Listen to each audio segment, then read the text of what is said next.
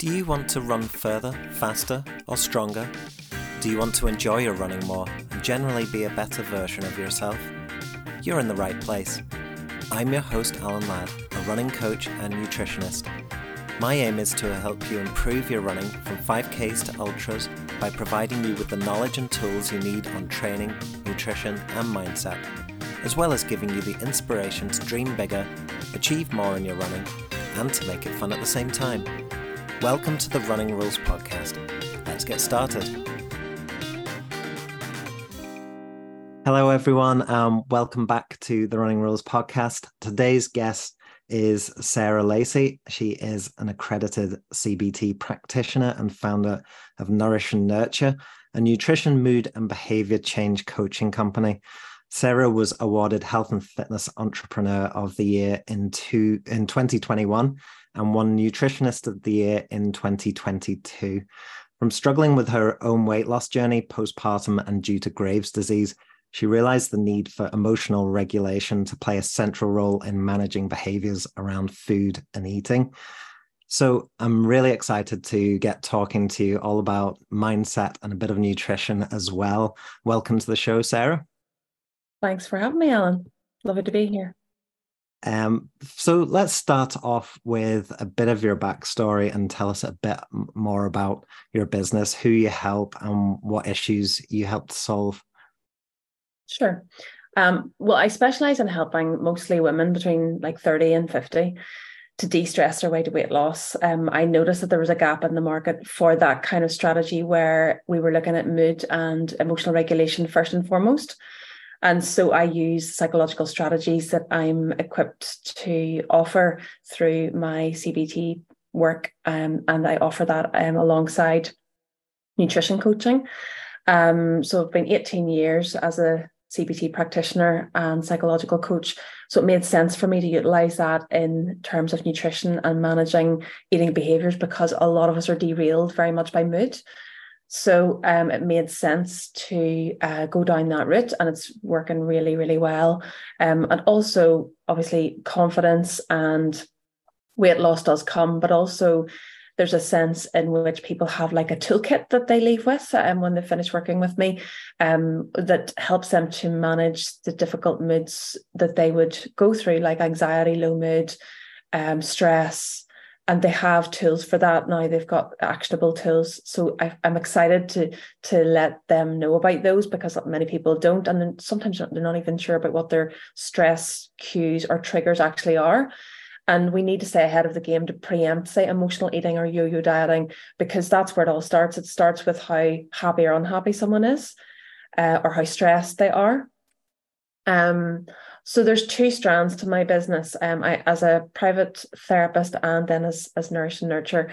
And within Nourish and Nurture, I have two types of support. There's my one-to-one mentoring, which involves psychological and nutrition coaching. Um, and then there's my 90 day food and mood freedom academy, which is a self paced 90 day course where people are coached by me, but it's in a different capacity.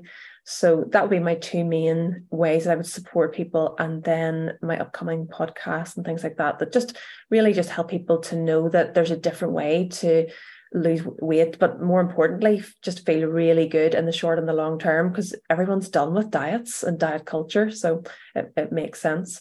So it's exciting.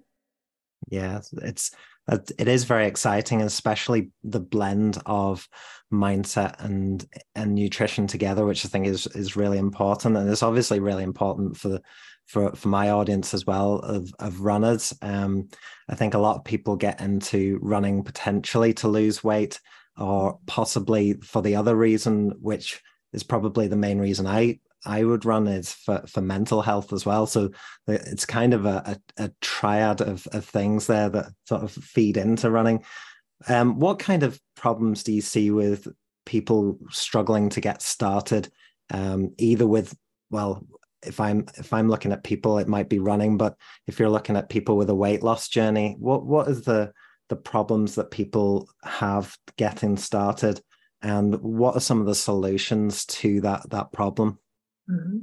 I, I think sometimes there's just a lot of overwhelm because there's so much information out there as to what the right diet is. And then that people think, okay, I have to go keto, I have to go paleo, I have to ban you know certain food groups um, especially if they think, think they have a food intolerance um, without maybe checking that out with a gp or a specialist um, mindset is a big one in terms of just kind of in terms of mindset that's a broad kind of term but what i mean by that is um, their kind of mental state at that point, but also how they view themselves and how they view their ability to make these changes.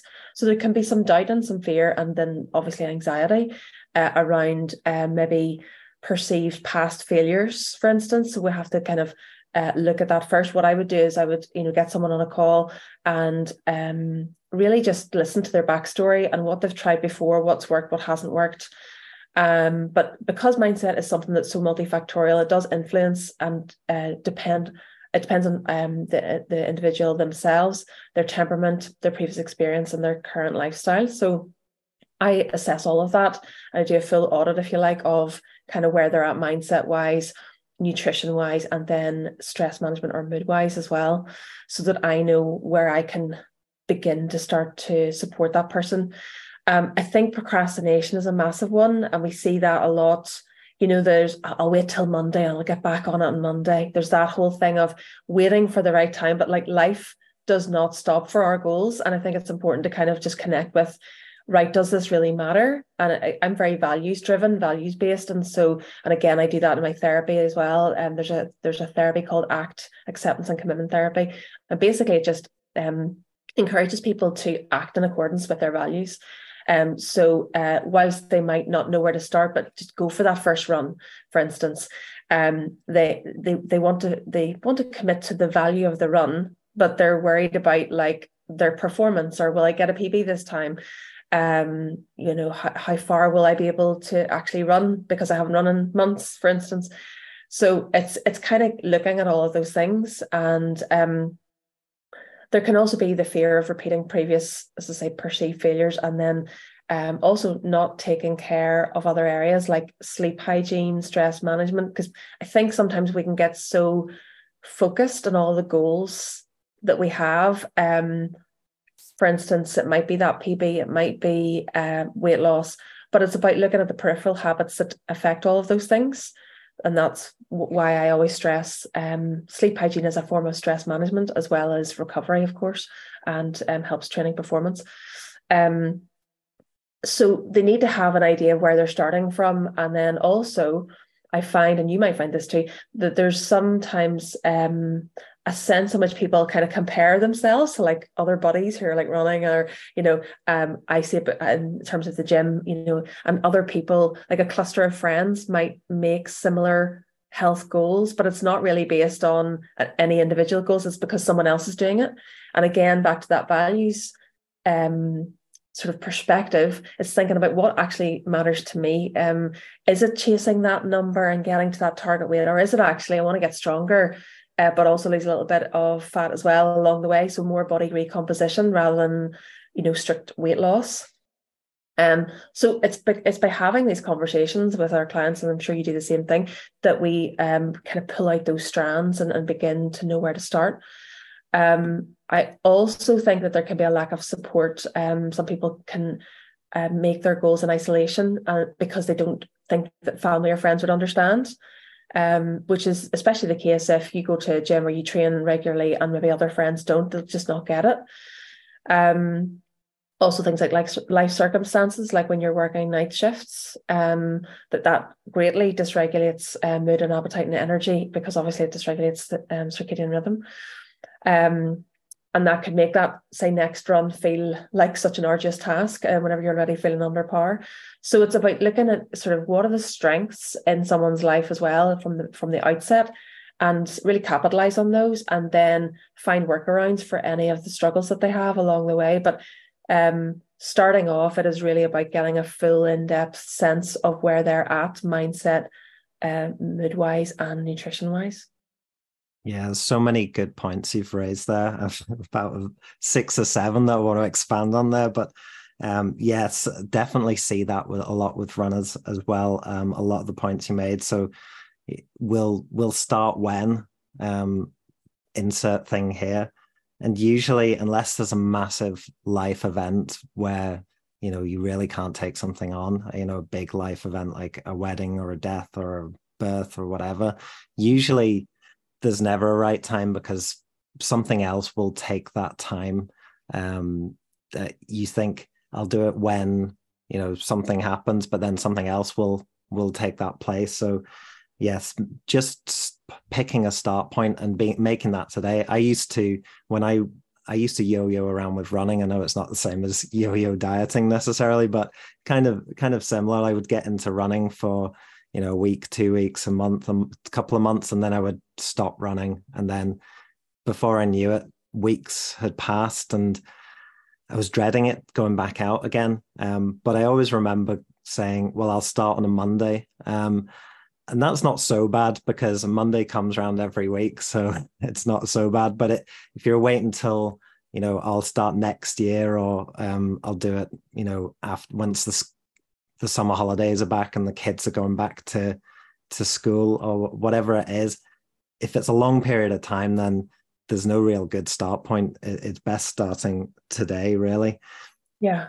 Talking about um, confidence, I think people do lack confidence, especially possibly around the knowledge. Like you said, there's a lot of of um, different differing opinions out there, and it's maybe not just a confidence in their own ability, but their own knowledge as well of of what to do and finding the right people to to follow.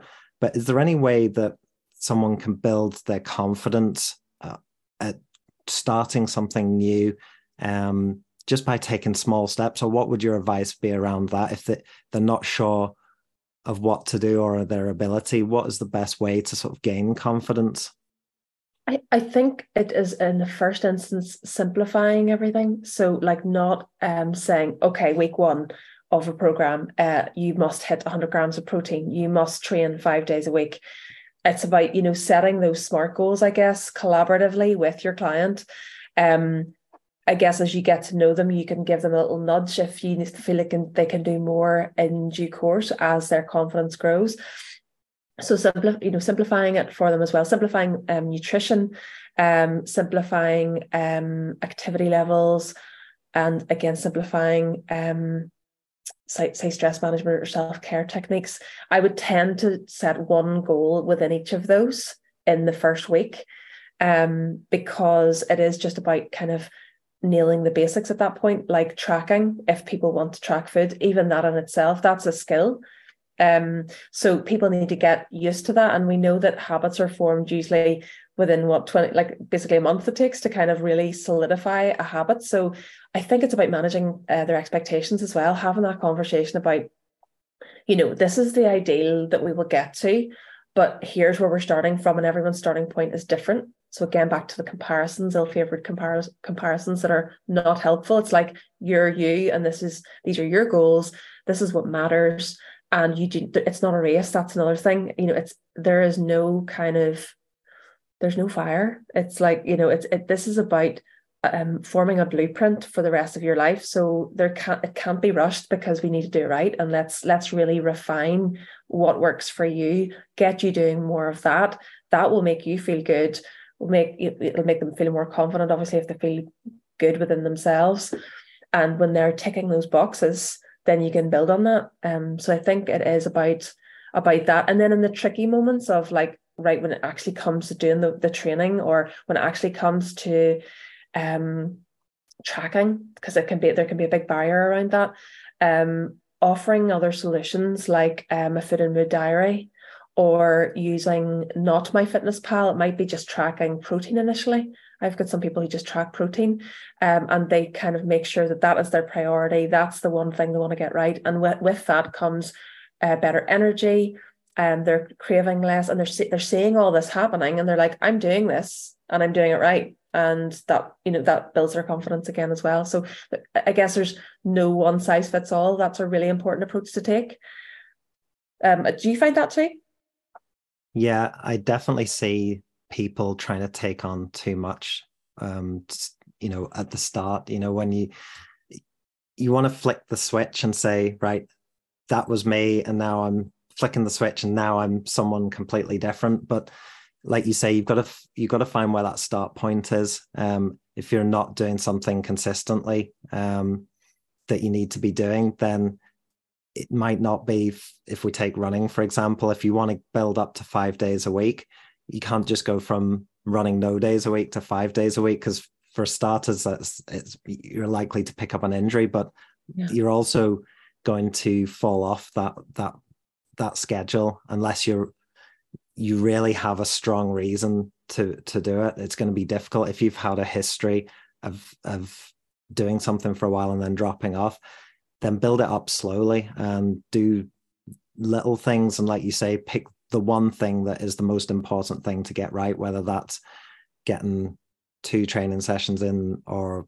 getting your sleep in or tracking um, protein or whatever it is the one thing for that week get that pinned down and then carry on. And i think that that's true in a lot of things in life. You know it's it's not just nutrition or training it's just daily habits. And and that's what it is. I think you alluded to that. You know it takes a while to build up those habits but people can see that the most successful people have all of these things going for them. They have all of these habits and they want them straight away but it doesn't work like that generally unless no, you're especially whenever people like that have like a team behind them like if there's there's more than just one coach. Exactly. So um it's building up each of those individual habits and, and stacking on top of them. Um, uh, yeah, I definitely think that's really important. Um, talking about support, we, you've mentioned um, the support of a coach, but um, I think it's really valuable, like you say, to have the support of the people that are around you, um, friends or family. Um, but sometimes I guess it can be difficult, especially if people have you think that people have this perception of you being one way and you want to make a change mm-hmm. it's maybe difficult to have that conversation but what would your be your advice for for people who are, worried about sort of putting themselves out there and saying this is what i'm going to be trying to do because um, mm-hmm. i think people are, are scared of, of, failing at something I, I would think you know if someone says they want to to run a marathon and they've never shown any any interest in that, that before. And people might think oh well that's that's a bit of a strange thing to do. Um why yeah, why are you doing that? Yeah i mean there is that thing of eh, that perception that you know i'm not allowed to change. I'm not allowed to be different. So you're almost thinking or people like that might be thinking um you know how will i be perceived if i do this and then fail as you say? Or just if you know who am I allowed to change? Like there's that it's just like almost like you have to give yourself um that unconditional permission just to kind of do your thing. So I would say um not putting yourself under pressure to tell anyone to announce it. There doesn't need to be an announcement. There doesn't need to be anyone that is necessarily told unless you feel it would be helpful. And you're better to choose people who you trust and who kind of get, in some sense, what you're trying to do and why. Um, and the other way to do it is if you want to sort of um, drip feed information almost to say family who don't go to the gym or something, um, actually just letting them witness um, a couple of little wins or you know how you're feeling differently compared to say so many weeks ago. Like energy would be better nutrition's better um sleep is better um you know and just kind of you know kind of dropping into conversations little bits and pieces of what they're doing without again that announcement because I think there's a big pressure to say okay I must help. You know I've decided to do this. I must kind of it's, it's there's a rule around that. Like um what we talk about in sort of CBT land is about kind of um shoulds and musts. And it's important to watch those words and watch that language that we use with each, with each other and ourselves because the minute you use the word should it doesn't feel great. Um like it's a pressure. So it's about just saying, I can, you can reframe it and say, I can um, extend this information to other people and, and share this with them. I can also just not and get on with it myself. And when I feel like celebrating a win or when I'm really elated about something or really interested by some new PB that I didn't think I could maybe reach this this early on, um, I'd like to share that with them. And um, but yes, community and support is definitely um, important. So it's about finding like-minded people on um, well, in, in, in, actual like running clubs, for instance, or gyms, or uh, online and Facebook groups, in um, th- like through podcasts and uh, you know um, other just other places that kind of culminate an audience because that's where you meet other like-minded people. Yeah, I, th- I definitely think it's it's important to have the right people around you, and it's also quite difficult maybe sometimes when you have people that are maybe similar with similar goals to then not fall into the comparison uh, yes. cycle. Um, so what's what's your advice for getting away from that comparison? I, I find there's two two two sides to this because I sometimes think, well, most of the time I think you should focus on yourself, uh, and that's the main thing. Um, don't compare yourself to others. Everyone else has a different journey. They've different things going on, different amounts of time that they can commit to something. But there's all there is a possible positive side to comparison, which is if you frame it in the right way, well, that person was able to achieve it. So why can't I? Not why can't I, but there's no reason why I can't. They're just a normal person. You know, I I can strive towards that as well. There's sure. maybe a slight positive spin you can put on that. And that's where I find in the club, if you get the right people together, they can push each other on quite well. Um, yeah, I mean, it's, it's a fine line, isn't it?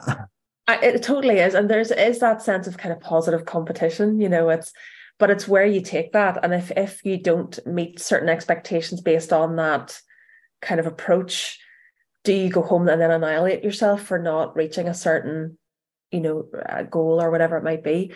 Um, in terms of how to manage it, I think it's about it always goes back to does this feel good? Is this making me feel good? So checking in with yourself and saying, you know, is this making me more anxious now? Or is this actually really lighting me up? Is this, has this lit a spark for me? Um, has this inspired me to think, right, let's go, let's let's revamp and recharge the batteries and uh let, let's get cracking on the on, on my goals too because if that person can do it then there's no reason why I can't so yes there's there's room for both though I think it's about not getting into dichotomous thinking about it. Again, that's what I cover as well in, in, in my coaching is that all or nothing thinking, which we all do. We all we all do that. And it's like, you know, it's either a terrible um workout or an amazing one, or I had a terrible day nutrition wise or really good. Um it's it's not it's hard to get the middle the middle ground so i think it's about taking what you can from whichever approach as long as it feels useful if it feels helpful you'll know it in your gut um, like something useful doesn't make you feel stressed. Something useful doesn't make you feel like you're the worst runner in the whole, whole world. Um, now there might be barriers to that, and there's also that I've just made a very kind of uh, sort of black and white statement, maybe because of course with that, then it's about going to maybe a mentor or a coach and saying, look, I want to be inspired by this person, but actually I'm taking it in as something kind of like a rod to beat myself with. Mm-hmm. And then it's about mindset. It's about sort of thinking, right, well, um, let's unpack this a little bit. Let's actually debrief this um, and look at how you could maybe replicate some of what that person's doing, but also do it your way and find your rhythm. And, and then that brings the person back in line with their values and their goals.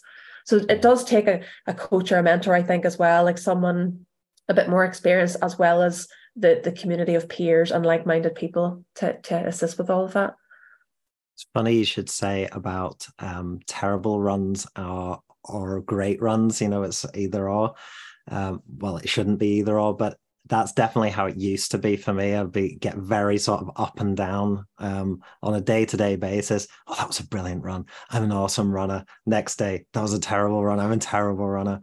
And uh, I listened to a podcast quite a while ago um, about an ultra runner down uh, down south of Ireland, and he was basically saying the reason, he, or one of the reasons he found or thought he was quite successful was really to keep on that even keel, especially through a long ultra race. But this goes for you know life in general, to never really sort of think that you're amazing or, or really great and never think that you're really terrible. Just try and keep on this even keel. You'll have slightly better days, slightly worse days, but try and keep on that even keel because it really sort of it stops you sort of yo-yoing up and down. And I think that can really sort of if you do yo-yo up and down can lead to real sort of anxiety about well where am i really in this journey? Um, rather than thinking about i mean i think we've all seen sort of progress is never linear. You sort of go up and down in a bit of a zigzag but try and think of it as being sort of a linear path and and stay on that. Um, but yeah it's interesting you, you made that point because it really resonated with me about how i used to feel about my workouts. Um, you mentioned sorry go ahead. Sorry go on. I was just going to say um, it's also useful to kind of sort of similar to what you're saying there kind of stay with the day you know like stay with that particular training day and and, and note the wins acknowledge the wins take in the good of the wins and then be prepared to hit the reset the next day. And not that you're discounting what happened the day before in the great run that you had but you're like okay that was that was then and and that was great and we'll learn from that and we'll go forward and into the next day and then that next day stay in that day. And it's almost like um by not yes you look you look ahead in terms of the long term plan even kind of medium term plans but in in terms of how you actually do that and how you pace yourself and maybe pace your expectations and maybe level them out it, it's helpful to sort of stay with that day and not look too far ahead. Um and then take time occasionally or you know uh, well maybe say on a monthly basis or whatever to review kind of and then project forward and and, and look at your kind of longer term plans. Yeah and i suppose um, when i'm saying stay on an even keel you still need to check in and be honest with how you actually feel. Um, i think as you were saying about the comparison syndrome be honest about how other people are making you feel. Is it a good thing or a bad thing? And and also on a day-to-day basis is is there a way that are you one for journaling? I mean it's something that i know has has been very beneficial for a lot of people and i've done it very sporadically and i feel like i should do it more. Um what what's the best way to to get into that in terms of is it something that should be put down and then parked or put down and reviewed on a periodic basis? What what would be your tips around journaling and be and checking in with with it that way? With journaling i think there's so many meanings people attach to it and associations. So um some of them not so positive some of them great. So um there can be some mental barriers around that and i noticed you were you used the word should with yourself there about i should i should journal that will not help you to journal. so um just just it's just it's about catching those little like those little messages you're giving yourself sometimes. But uh, in terms of journaling, I would not push any kind of structure or the whole point of journaling is it should be flex should it it is best that it is um flexible. It is um like I would journal as and when I need. So I used to go, oh my goodness, I have a journal today. Uh, in fact, I haven't journaled in three days. And then that became a stress. Uh, then I felt crap at journaling. And then that started to kind of go, you know, sort of reverberate out. So you can see how, with one potentially positive uh, tool in a toolkit, it could actually work against you sometimes. So it's about how you actually approach um, doing it if you do it at all. It's not essential for success, but I would say it's really helpful for personal accountability, personal reflection, um, insight that you can learn from that you don't need to learn from in the moment. It's about really just thought dumping, just have a brain dump and then close the book. And then you can go back to it at another time because, you know, we don't have time these days, you know, and, and, and it doesn't have to be like half an hour to an hour, 15, 20 minutes, five, 10 minutes, whatever you've got time for. So again, not being prescript- prescriptive about the regularity or the duration of journaling. Um, you even think about it in terms of like any rules like when we have rules around food what do we do? We overeat or we excessively undereat sometimes you know so but we go into extremes. So if we can just offer flexibility with journaling that's that's really key. So that a client can feel like well this is something i can do. It doesn't mean i have to do it but it might be helpful. And i mean some people dip into it and some people don't. Most of the clients i have journaling now initially were like no not really for me. Um, and then just gradually they you know they, they bought the notebooks and that you know but um they changed how they thought about it. They, they just gave themselves permission to dip in and out of it uh, and not doing it, doing it too close to bedtime because that can kind of bring up lots of different thoughts and feelings that would maybe keep someone awake. So maybe you know early evening kind of time, or um, even at the end of a training session, or indeed at the end of a working day. So I have some people doing it in terms of just putting the day to rest, and see it as that. It's not journaling, but it's just putting the day to rest. But in that putting the day to rest, you're counting the wins, you're counting the struggles, uh, what strengths and qualities you brought to those struggles, and then you're basically worrying. You're you've got allocated worry time, um, and you can then have a, a to do list that comes out of that, and then you don't have to go to bed thinking about all that stuff because you've put it down already. Yeah. Um, I'll I'll clarify when I said should. I used to document this sort of a formal form of journaling, I, I, suppose. But I used to document how every run went. Um, I did I got into this when when I hired my coach, and I, did, I was quite consistent with it, and then dropped off. But it's really really nice to be able to look back, especially when I have the same session, you know, that I had maybe a year ago or you know two years ago. I mean, I've been been with my coach now for nearly three years it's really interesting to go back and all I have is, you know, the numbers from my watch, you know, if I don't have those notes, because the numbers don't tell you everything. You know, you might hit certain paces, you might um, run a certain time, but you don't know how that felt unless you can remember or you've journaled it somewhere um, or documented it.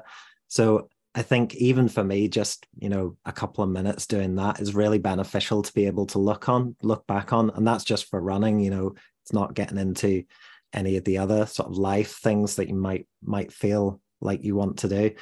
Um, but yeah, I like the idea of that being flexible, flexible, and not an extra stress or, or anxiety that you place on yourself. Um, let's segue slightly because you've you've talked a couple of times about sleep and stress. I think those are two massive things for obviously nutrition, um, but also for running as well. I know if I'm not well rested, it makes um, a session, a running session, really a lot harder. So, mm-hmm. what kind of things do you work on with your clients, and what what are the biggest struggles you see with managing sleep and stress? Well, to start with the struggles, um, there's a lot of FOMO goes on, like the fear of missing out. Um, you know, uh, in that next Netflix episode that will be there the next day, but you know they sit up on, until midnight and watch it anyway, and have to get up at maybe five or six in the morning, um, or they've got young kids that will be waking them up anyway. Um, so there's so that would be one. Um, there can be like a rebellion against the day like I've had a really stressful day. I'm gonna sit up and I'm gonna and there's this almost kind of that's what I would call it, just a rebellion. You're like, and I, I would say that to them. I say you're you're rebelling against your busy day because you've had such a day, um, and they get that. Um, and I do. I've done that in the past as well. So it's about recognizing these things as well. So recognizing the struggles is the first port of call. Um, I think just noticing if you're getting into a rut, you know that that can be the struggle. Is actually I've got into now a habit of, over the last say six to eight weeks of late nights early mornings late nights early mornings and then all the while training is meant to be intensifying and i'm trying to keep up with that i'm trying to keep up with work and so there's like a cumulative struggle that happens um and i would say that because the the the the, the time i suppose it's usually at the end of the day for most people um when they could be in bed it, it is their time to to have peace, just peace when no one needs them. Um, they can mindlessly scroll. That's another struggle as well, though, is just kind of that um, when you have that cognitive arousal from um, the light from tablets and phones, etc. That's a major issue, uh, especially if it's like within the hour of going to bed.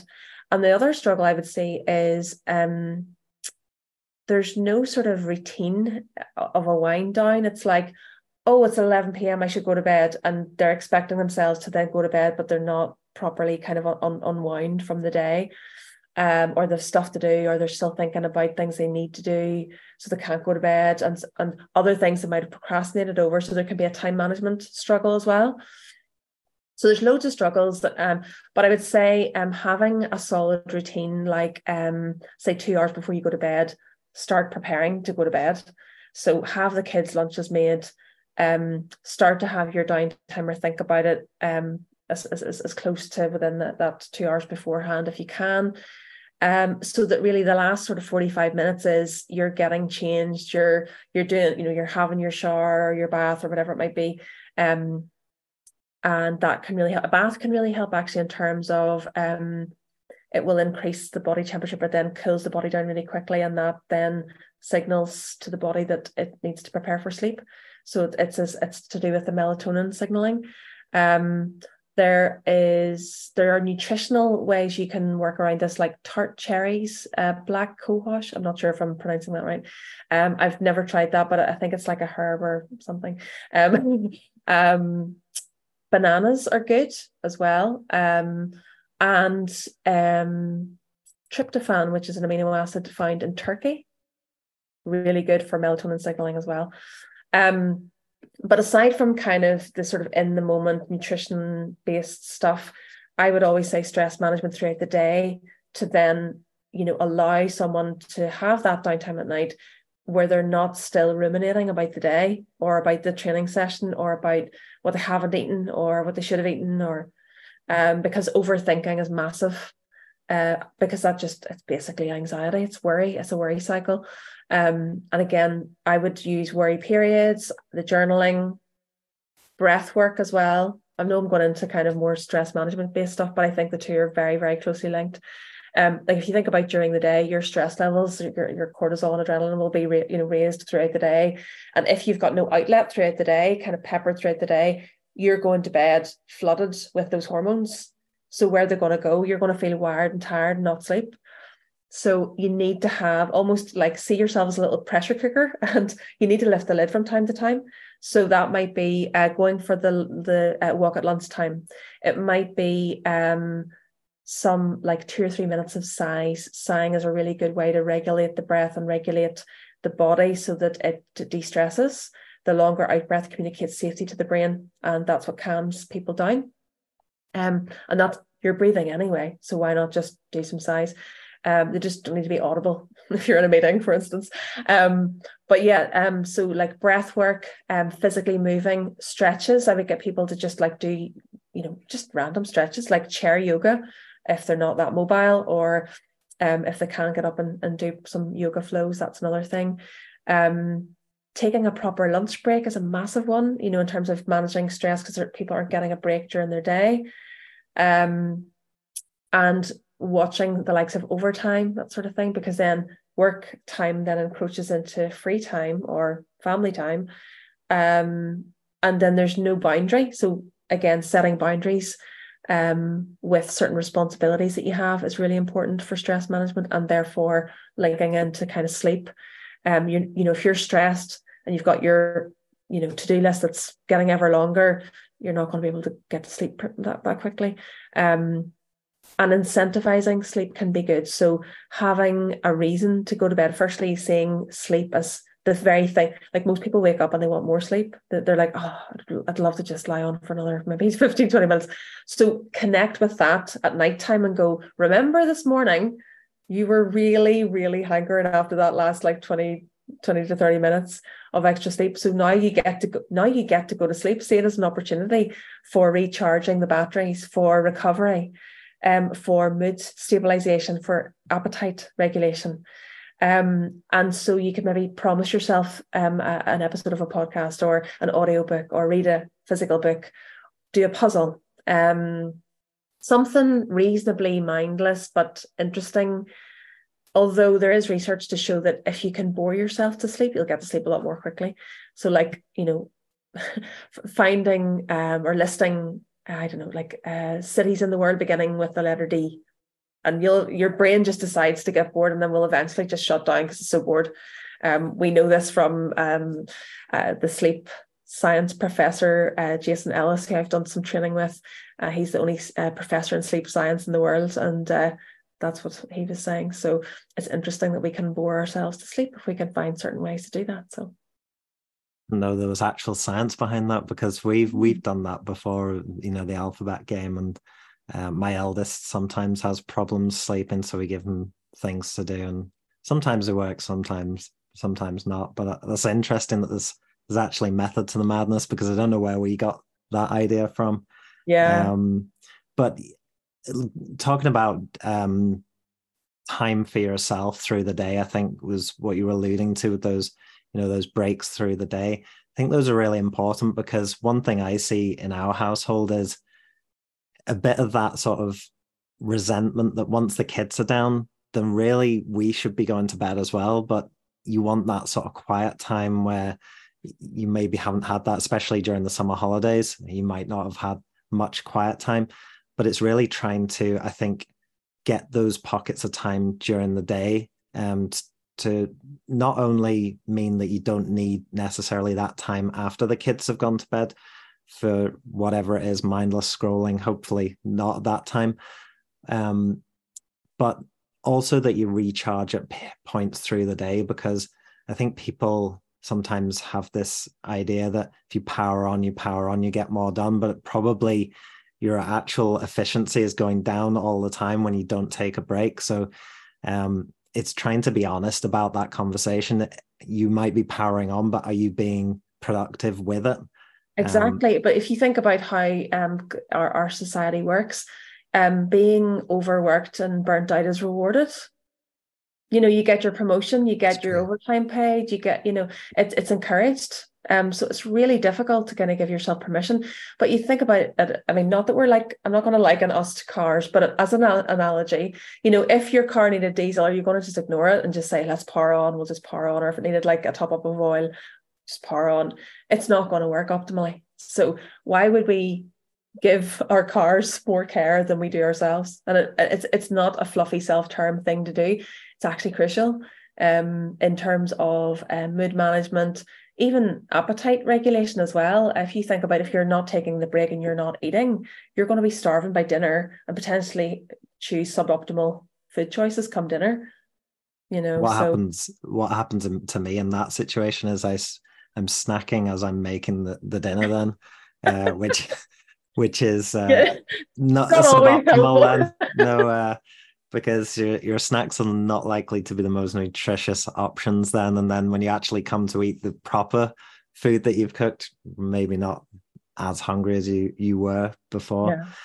Yeah. Um, yeah, there's some some great advice in there. Um, that, that's um, really helpful, I think. Um, I really want to try and pick your brains on um, trying to Im- improve performance in long distance running because I think a lot of it, when we're talking about endurance events, is the ability to endure discomfort for an mm-hmm. extended mm. period of time.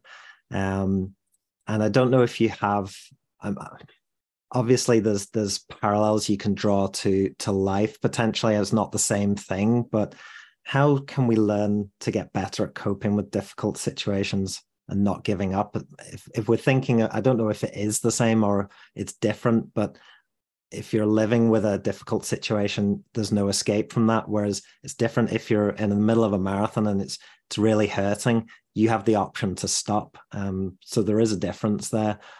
Is there anything that you can do from a mental point of view to sort of endure through that and and make sure you get to to the end? Because not giving up is obviously going to get you the best results. Yeah, it's not an option really.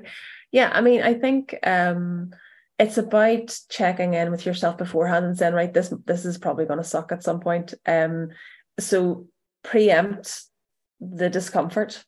Um, would be one thing. Um, but when you actually in moments of that discomfort, know that that is you breaking through another barrier you, you know you, you've gone further than you've gone before potentially potentially if it's a particular race also bearing bearing in mind if you've been there before uh, so in a previous race for instance or a previous really tough training session where you hit that not hit the wall but like you were in that zone of discomfort that was building um, and you came through that. So you're kind of drawing on previous experience but also it's there's a sense of well how important is this to me? So it goes back to values again.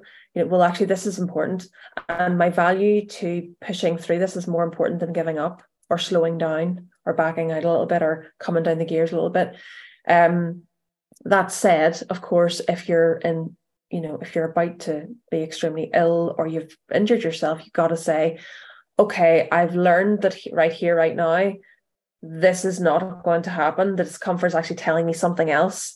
Um, but we we are primed to not tolerate a lot of discomfort, so that's why it's such a struggle. And I think we have this mindset sometimes of if it's not easy, we shouldn't bother doing it. You know, it's because everybody wants the quick fix, right? You know, they they, they just want the, the win, but you can't, you know, you can't expect results without putting in the work. You know, so and that's the work, isn't it? It's it's like yeah, like I was at the gym this morning, I literally thought I was going to throw up like three times, and I thought it matters more to me to to like hit the numbers I want to in the leg press and that's what i'm going to do unless i throw up first. If my body says no i will i will and if i feel faint you know of course i would stop at that point. I didn't feel those things um and thankfully was not ill. But um you do have to be guided by your body as well. Like don't be stupid about it either. Don't let the ego watch the ego because the ego can creep in and say, you know, make it sort sort of go a little bit gung ho, like I did this morning. And then my body said, Oh, I don't think so. So I thought, right, I'm going to adjust my training accordingly so that I still feel like I've done something. So again, getting into that sort of not all or nothing thing. Um, but in the moment with discomfort, in uh, for instance, that like long distance run you're talking about, it is about sort of really remembering why why am I doing this? You know, like as long as you're clear on your why, and you want to even visualize actually the breaking through of that barrier, that's a really cool thing to do actually uh, and because well uh, um usually psychological coaches would be trained in that anyway is visualization pieces where you can actually literally picture in your mind. And we know that through research if you can picture something it's more likely to happen. Similarly if you write down a plan you're more likely to action it. So you're kind of trying to find these like mindset hacks but also really sometimes in the moment it's about grit your teeth and do it anyway. Um similar to the feel the fear do it anyway um, but you just gotta always balance out. If my body is telling me something else, I gotta listen to that too, because I, because I don't want to be out on injury for the next six months. Yeah, it's definitely. Um, I think it's definitely easier the more things you do because then you get to know: is this just my brain saying this isn't very easy? I'm not really happy with this, or is it actually I'm I'm in danger here? I'm I'm you know going to collapse, or I've actually injured myself here mm-hmm. and I mm. need to stop. Um, and I think also there's, as you say, there's the reason is the the big thing. I mean, not that I am ever really endorsing this, but you know, if you're at the end, if you're at mile 25 of a marathon and you think you might have injured yourself, but you've nothing coming up the next bit, you've a mile to go are you really going to stop at that point if that is the thing that you've been training for so long and it means so much? Mm-hmm. sometimes you might have to get just get through it however you can. Yeah. but it like you say it's probably better having those decisions or or having those discussions with yourself beforehand. What am i prepared to to go through? Like if i pick up an injury at mile 5 of a marathon and there's another 20 to go then it's probably not worth going on at that point I pick up a uh, one at 25 and there's only a mile left, I'm yeah. going to get through that. Well, yeah, um, that makes sense. Yeah. But possibly, I think sometimes it's best. Yes, you need to adapt in the situation, but sometimes it's not. It's good to have some kind of framework agreed beforehand rather than just letting your brain decide, oh, I don't feel great today. I'm just going to pull out of this. And then 20 minutes later, you're sat thinking, why did I, why did I just give up on that? Um, yes or just pulled the pace back loads and then realize, well, actually, I would, would have been okay if I just, you know, dialed it back in five or 10 seconds a mile or something like that. Yeah. Um, but it's funny, before every marathon, my coach does exactly what you just said and says, just remember that the last 10K is going to suck. Yeah. Be and prepared for it to suck. yeah, but there's something in that in terms of, and I would I would um, see this with pain clients that I would see in you know in my in my counselling work um, is that there's a fight there's a fight flight response to to the actual discomfort. And, and they would feel that with pain chronic pain say nerve pain or something after an accident. Um so they're living with this and every time it flares up the stress response makes the pain worse. So the stress response that you, that someone might notice coming up in the midst of the suckiness will make it all worse. So it's better to sort, sort of make friends with the suckiness and say, hi, I expected you, you know, welcome. um, come along for the ride. You will not stop me. So, you know, it's almost like you always have to sort of personify some of these things to kind of um yeah, understand and contextualize them a little bit. But also distraction, I going to say that was another thing. Stay distracted.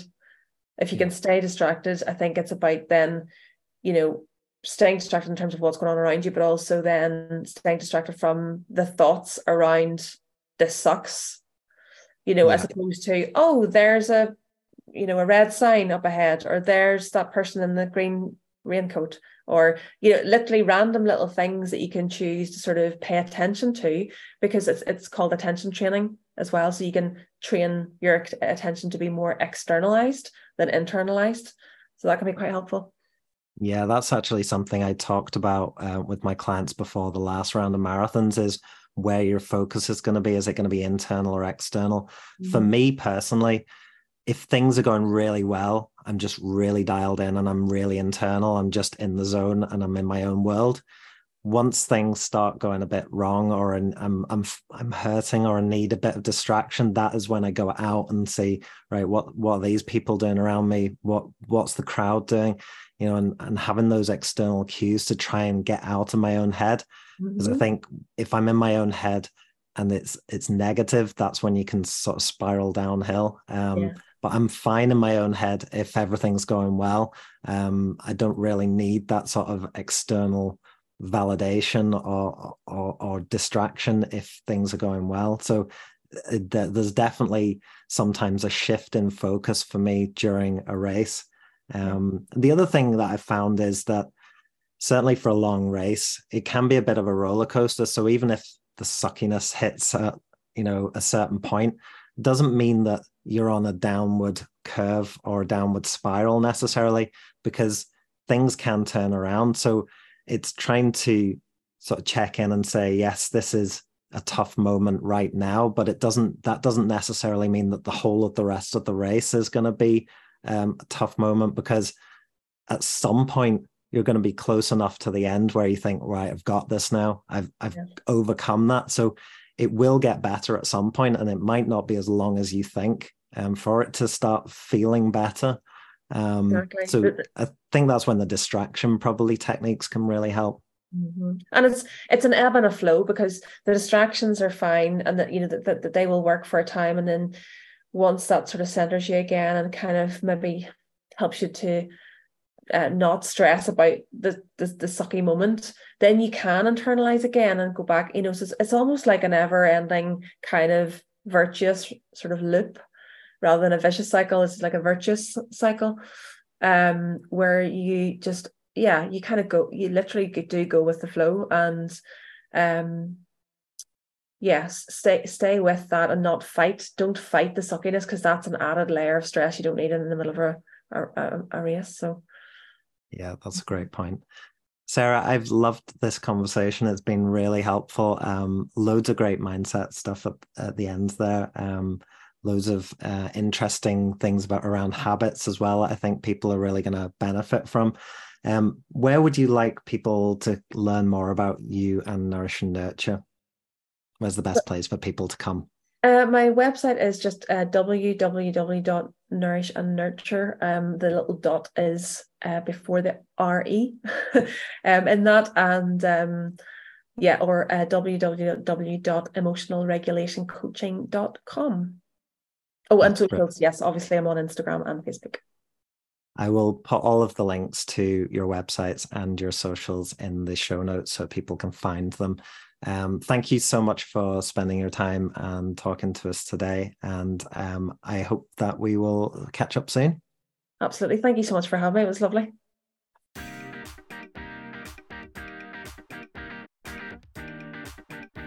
Thank you so much for listening to this episode.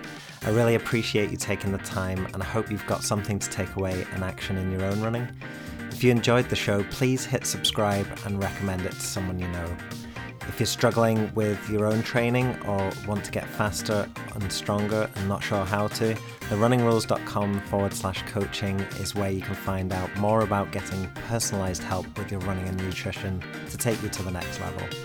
Have a great week, stay consistent, focused, and most importantly, enjoy your running.